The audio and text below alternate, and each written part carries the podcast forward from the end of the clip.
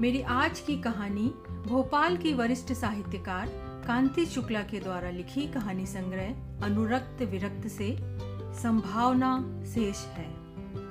साँझ घिर रही थी। वैसे भी सर्दियों में जल्दी अंधेरा हो जाता है। पाँव मन मन भर के हो गए थे चलते चलते। सामर्थ्य नहीं रहा अब और चलने का।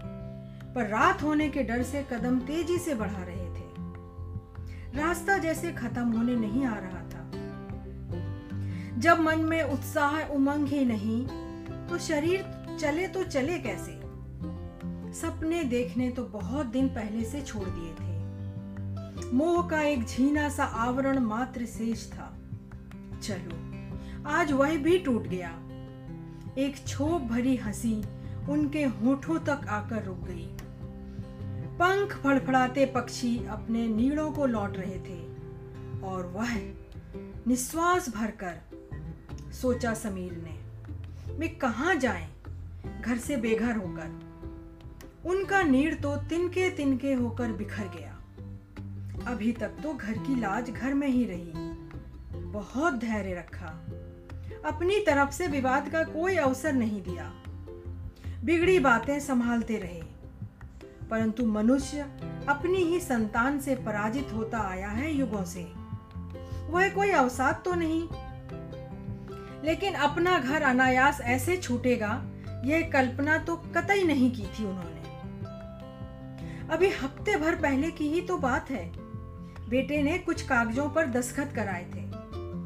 उनकी दाहिनी आँख में मोतियाबिंद उतर आया था। बेटे से कितने दिनों से ऑपरेशन के लिए बोल रहे थे? पर बेटा टाल मटोल कर रहा था। अपने इकलौते बेटे पर उन्हें बहुत गर्व था। बेहिचक, दस्तखत कर दिए। परंतु समीर को अनुमान भी नहीं था कि धोखे से मकान का स्वामित्व तो बेटे के हाथ में जा रहा है। बीएचएल से रिटायर शुदा है समीर, जहाँ पेंशन का कोई प्रावधान नहीं। पर रुपया अच्छा मिला था रिटायरमेंट के समय। वह रुपया तो बेटे ने पहले ही हथिया लिया। कि शेयर खरीदेंगे बढ़िया बढ़िया योजनाएँ हैं, उनमें इन्वेस्टमेंट करेंगे बैंक में रखने से क्या फ़ायदा? वहाँ ब्याज मिलता ही कितना है? अपनी मूल रकम भी सलामत रहेगी और ब्याज भी अधिक मिलेगा। तमाम लुभावनी योजनाओं की रंगीन पट्टी आँखों पर चढ़ गई थी उनके। बिना सोचे समझे पूरी रकम सौंप दी उसे। उनका था ही कौन इस भरी दुनिया में सिवा बेटे के? आज भी सब कुछ उसका और बाद मरने के भी वही मालिक। उन्हें भी फुर्सत। कोई टेंशन नहीं। अब सिर्फ़ आराम करेंगे। परंतु रुपया हाथ में आते ही बेटे बहू के रंग ढंग बदल गए। उनके चाय नाश्ता, भोजन आदि में कटौती होने लगी। रात दिन बहू बढ़ते खर्चों और महँगाई का रोना रोने लगी। वह चुप रहते। जब जैसा मिलता खा लेते। कोई शिकवा शिकायत नहीं। मन की बात कहें तो किससे कहें? पत्नी तो पहले ही दिवंगत हो गई थी। घर में किसी चीज़ की कोई कमी नहीं। बेटे की बढ़िया नौकरी, उनका बनवाया स्वयं का मकान, कार और आवश्यकता के सभी आधुनिक साधन। पर उनके लिए बड़ी कृपणता से बाकी सब में मुक्त हस्त। कई मौके ऐसे आए जब सहन शक्ति जवाब देने लगी, लेकिन वे जब्त कर गए। सुबह शाम टहलने जाते थे। मोहल्ले के और बुज़ुर्ग साथी मिलते। सब अपना अपना रोते।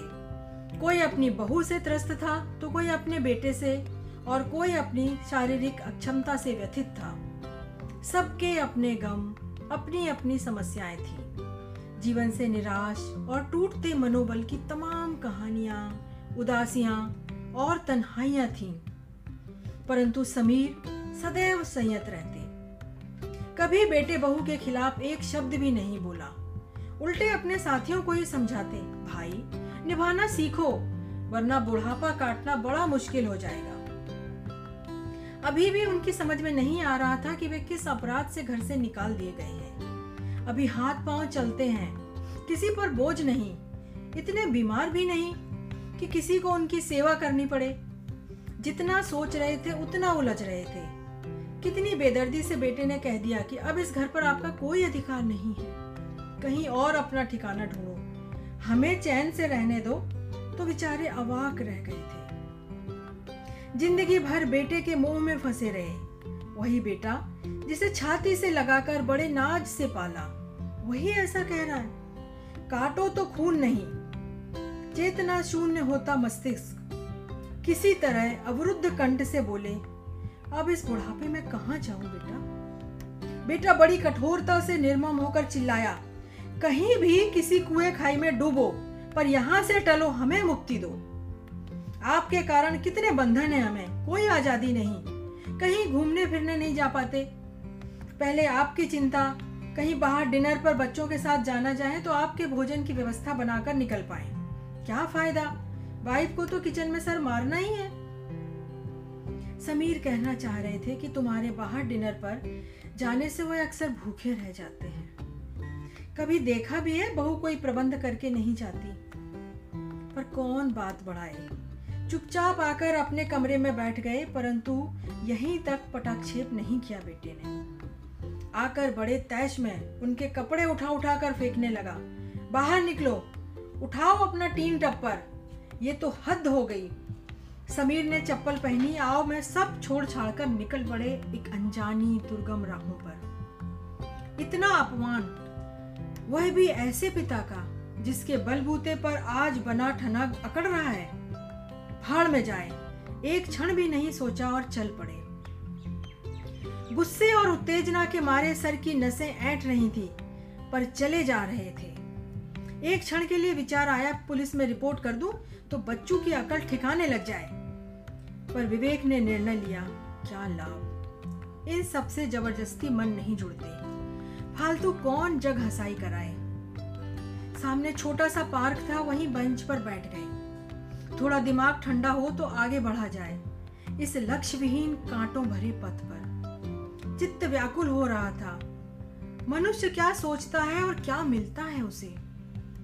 किस भ्रम में जी रहे थे आज तक? कितने श्रम से, कितनी लगन से, कितने चाव से इस बेटे को बड़ा किया था? एक एक पल की स्मृतियों की अक्षय निधि है उनके पास। क्या भूले, क्या याद करें? काश आज पत्नी ही जीवित होती तो इतने असहाय तो नहीं महसूस करते स्वयं को। एक दूसरे के सहारे से ये दिन भी आसानी से काट लेते। उनके हर कदम पर साथ निभाती पत्नी आज बेसाख्ता याद आ रही थी। कैसा है ये विधि का विधान? इस भरे संसार में निपट अकेले समीर बेबस छटपटा रहे थे। शाम गहराती जा रही थी। बच्चे पार्क में खेल रहे थे आसपास की झुग्गी बस्ती के बच्चे। कोई पूरी ड्रेस में नहीं, सिर्फ़ फटे पैंट तो कोई केवल शर्ट, जो दोनों बाहें पहने सहनसाए जैसा अपने आप को फील करते, मस्ती में इधर उधर दौड़ लगा रहे थे। उन मासूम बच्चों की किलकारियाँ सुनकर एक पल को अपना दुख भूल, वे एक टक उनका खेल देखने लगे। अचानक दौड़ते दौड़ते एक बच्चा ठोकर खाकर गिरा। संभलते संभलते भी बिजली के खंभे से टकरा गया। सारे बच्चे उसके पास घेरा बनाकर खड़े हो गए और उसे आवाज़ लगा रहे थे। समीर भी उत्सुकतावश वहाँ चले गए। देखा बच्चे के माथे से खून बह रहा था। और वह बेहोश था। वे घबराते हुए आगे बढ़े और बच्चे को गोद में उठाकर पार्क ले आए। आसपास कोई दवाखाना नहीं दिखा तो एक ऑटो रोककर बच्चे को लेकर उसमें बैठ गए। दो तीन बच्चे भी साथ में हो लिए। बाकी बच्चों से उस बच्चे को माता पिता से खबर देने को कहकर ऑटो वाले को अस्पताल पहुँचाने के बाबत निर्देश देकर अपने कुर्ते की जेबें टटोलने लगे। राहत महसूस की उन्होंने। गनीमत थी कि पर्स मौजूद था और पर्स में पड़े थे पाँच सौ रुपए। इमरजेंसी वार्ड के डॉक्टर ने टाँके लगाकर पट्टी बाँध दी और दवा इंजेक्शन लिखकर पर्चा उनके हाथ में पकड़ा दिया। वे तुरंत दवा लेने चल दिए। जब तक दवा लेकर लौटे, बच्चे के माँ बाप आ चुके थे। उन्हें देखकर पैरों पर गिर पड़े गरीब का बच्चा बचा लिया मालिक तुमने। ये एहसान जान देकर भी चुका नहीं पाएँगे हम। समीर ने बड़े प्रेम से दोनों को उठाया। दवाएँ पकड़ाई और कहा, ध्यान रखा करो बच्चे का। बच्चे का पिता उदास लहजे में बोला, क्या करें साहब? हम दोनों प्राणी मजूरी करने चले जाते हैं। हमारे लड़के बच्चे ऐसे ही फिरते रहते हैं। थोड़े बड़े हो जाएँ तो इन्हें भी साथ में काम पर ले जाया करेंगे। आपने हमारे लिए जो किया, आजकल कौन करता है इतना? हमारे पीछे बच्चे क्या करते हैं, कहाँ फिरते हैं, देखने वाला कोई और नहीं। बिना काम काज रोटी कैसे चले, सो मजबूरी है। अब तक बुद्ध बने समीर एकाएक बोल उठे, अगर मैं तुम लोगों के काम जाने के बाद बच्चों की देखभाल करूँ, यानी स्वच्छ रहने के तरीके बतलाऊं, पढ़ाऊं, लिखाऊं तो तुम्हें कोई ऐतराज तो नहीं होगा? परम आश्चर्यचकित होकर बच्चे का पिता बोला, तब तो हमारे भाग्य जग जाएँगे। हमारी बस्ती में ऐसे करीब 20-25 बच्चे हैं, जिनके माता पिता काम पर जाते हैं और बच्चे आवारा घूमते हैं। पर आप आप ऐसा करेंगे क्या? उसने कुछ शंकित होकर कहा। समीर हँसते हुए बोले, भाई, रिटायर हो गया हूँ, फुर्सत में हूँ, फालतू समय नहीं कटता। अकेला हूँ, पर रहने खाने का ठिकाना नहीं है। बच्चे का पिता बड़ा उत्साह से बोला वो तो साहब हम आपको रहने के लिए अपने ही बाजू में एक खाली ज़मीन है, वहाँ नई झुग्गी बना देंगे। आपको कोई तकलीफ़ नहीं होगी। हाँ यदि तुम मुझ पर भरोसा कर सको तब तो तय रहा, एक निश्वास लेते हुए समीर ने कहा। कैसी बात करते हैं, आप पर भरोसा नहीं करेंगे तो किस पर करेंगे? हम पढ़े लिखे नहीं, पर अच्छे बुरे की पहचान तो है। आप बेफिक्र होकर चलो हमारे साथ। समीर के हृदय से विषाद का भारी भरकम बोझ उतर गया था। हल्के फुलके समीर सोच रहे थे, अभी भी लक्ष्य की संभावनाएँ चुकी नहीं। जीवन संघर्ष शेष है। दोस्तों, अभी आप भोपाल की वरिष्ठ साहित्यकार कांति शुक्ला के द्वारा लिखी कहानी सुन रहे थे दीप्ति मिश्रा की आवाज़ में। आप सभी का बहुत बहुत धन्यवाद।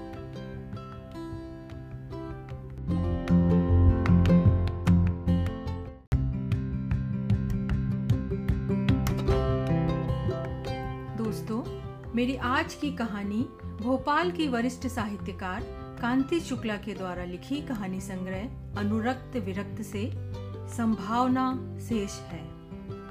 साँझ घिर रही थी। वैसे भी सर्दियों में जल्दी अंधेरा हो जाता है। पाँव मन मन भर के हो गए थे चलते चलते। सामर्थ्य नहीं रहा अब और चलने का। पर रात होने के डर से कदम तेज़ी से बढ़ा रहे रास्ता जैसे खत्म होने नहीं आ रहा था। जब मन में उत्साह उमंग ही नहीं तो शरीर चले तो चले कैसे? सपने देखने तो बहुत दिन पहले से छोड़ दिए थे। मोह का एक झीना सा आवरण मात्र शेष था। चलो, आज वह भी टूट गया। एक छोप भरी हँसी उनके होठों तक आकर रुक गई। पंख फड़फड़ाते पक्षी अपने नीड़ों को लौट रहे थे, और वह निश्वास भरकर सोचा समीर ने वे कहा जाएँ? घर से बेघर होकर। उनका नीड़ तो तिनके तिनके होकर बिखर गया। अभी तक तो घर की लाज घर में ही रही। बहुत धैर्य रखा। अपनी तरफ़ से विवाद का कोई अवसर नहीं दिया। बिगड़ी बातें संभालते रहे। परंतु मनुष्य अपनी ही संतान से पराजित होता आया है युगों से। वह कोई अवसाद तो नहीं। लेकिन अपना घर अनायास ऐसे छूटेगा, यह कल्पना तो कतई नहीं की थी उन्होंने। अभी हफ़्ते भर पहले की ही तो बात है। बेटे ने कुछ कागजों पर दस्खत कराए थे। उनकी दाहिनी आँख में मोतियाबिंद उतर आया था। बेटे से कितने दिनों से ऑपरेशन के लिए बोल रहे थे। पर बेटा टाल मटोल कर रहा था। अपने इकलौते बेटे पर उन्हें बहुत गर्व था।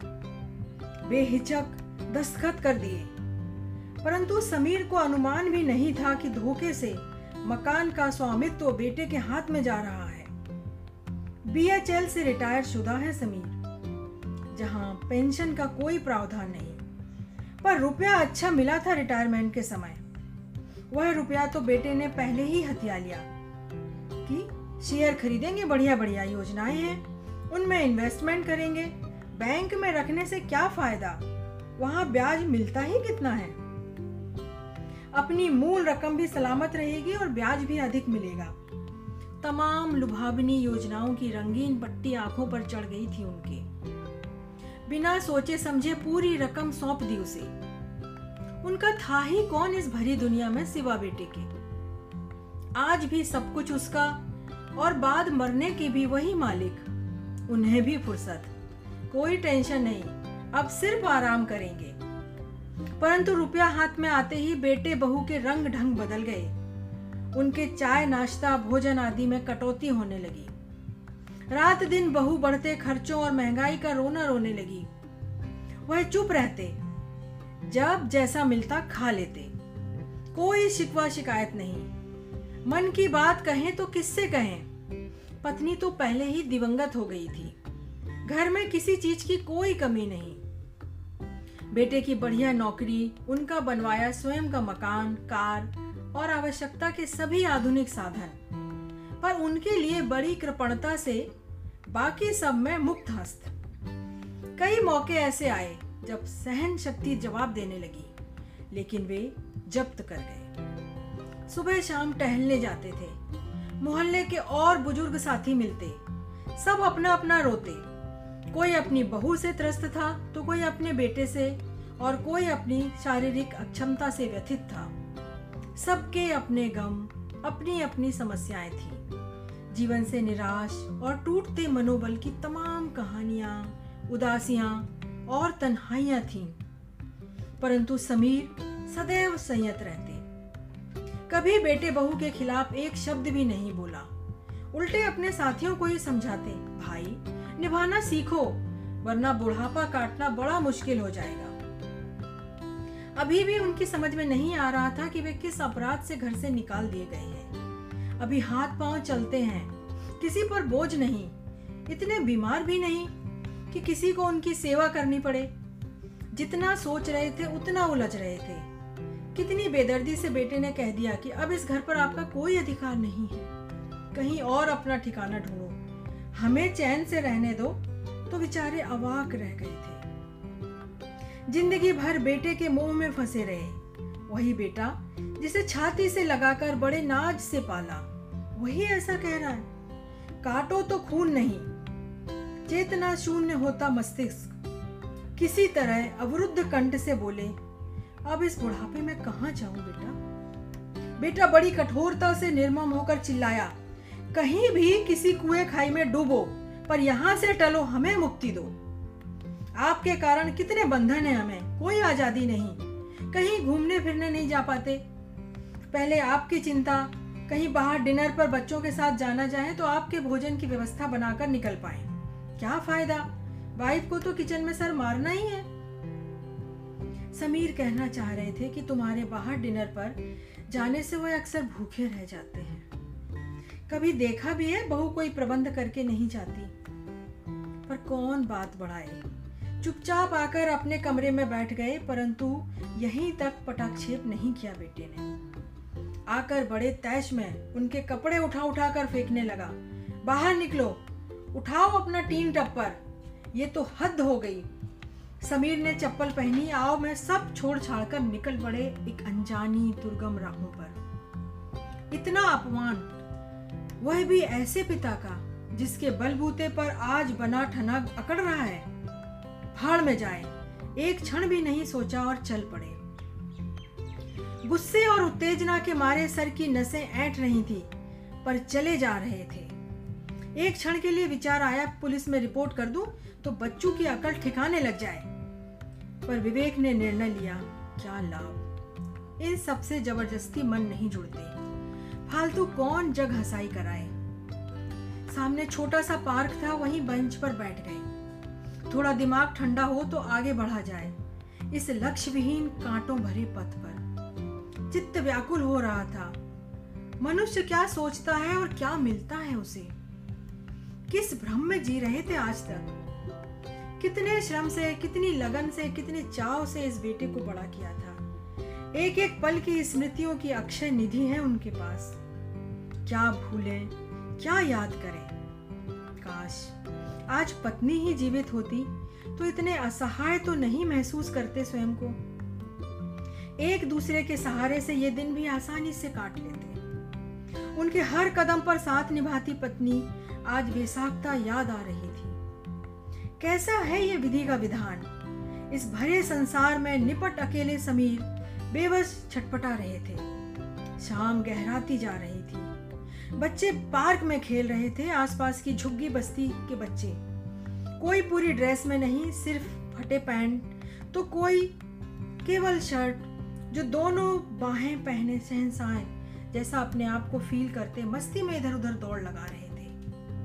उन मासूम बच्चों की किलकारियाँ सुनकर एक पल को अपना दुख भूल वे एक टक उनका खेल देखने लगे। अचानक दौड़ते दौड़ते एक बच्चा ठोकर खाकर गिरा। संभलते संभलते भी बिजली के खंभे से टकरा गया। सारे बच्चे उसके पास घेरा बनाकर खड़े हो गए और उसे आवाज़ लगा रहे थे। समीर भी उत्सुकतावश वहाँ चले गए। देखा बच्चे के माथे से खून बह रहा था और वह बेहोश था। वे घबराते हुए आगे बढ़े और बच्चे को गोद में उठाकर पार्क ले आए। आसपास कोई दवाखाना नहीं दिखा तो एक ऑटो रोककर बच्चे को लेकर उसमें बैठ गए। दो तीन बच्चे भी साथ में हो लिए। बाकी बच्चों से उस बच्चे को माता पिता से खबर देने को कहकर ऑटो वाले को अस्पताल पहुँचाने के बाबत निर्देश देकर अपने कुर्ते की जेबें टटोलने लगे। राहत महसूस की उन्होंने। गनीमत थी कि पर्स मौजूद था और पर्स में पड़े थे पाँच सौ रुपए। इमरजेंसी वार्ड के डॉक्टर ने टांके लगाकर पट्टी बाँध दी और दवा इंजेक्शन लिखकर पर्चा उनके हाथ में पकड़ा दिया। वे तुरंत दवा लेने चल दिए। जब तक दवा लेकर लौटे, बच्चे के माँ बाप आ चुके थे। उन्हें देखकर पैरों पर गिर पड़े गरीब का बच्चा, बचा लिया मालिक तुमने ये एहसान जान देकर भी चुका नहीं पाएँगे हम लोग। समीर ने बड़े प्रेम से दोनों को उठाया। दवाएँ पकड़ाई और कहा ध्यान रखा करो बच्चे का। बच्चे का पिता उदास लहजे में बोला, क्या करें साहब? हम दोनों प्राणी मजूरी करने चले जाते हैं। हमारे लड़के बच्चे ऐसे ही फिरते रहते हैं।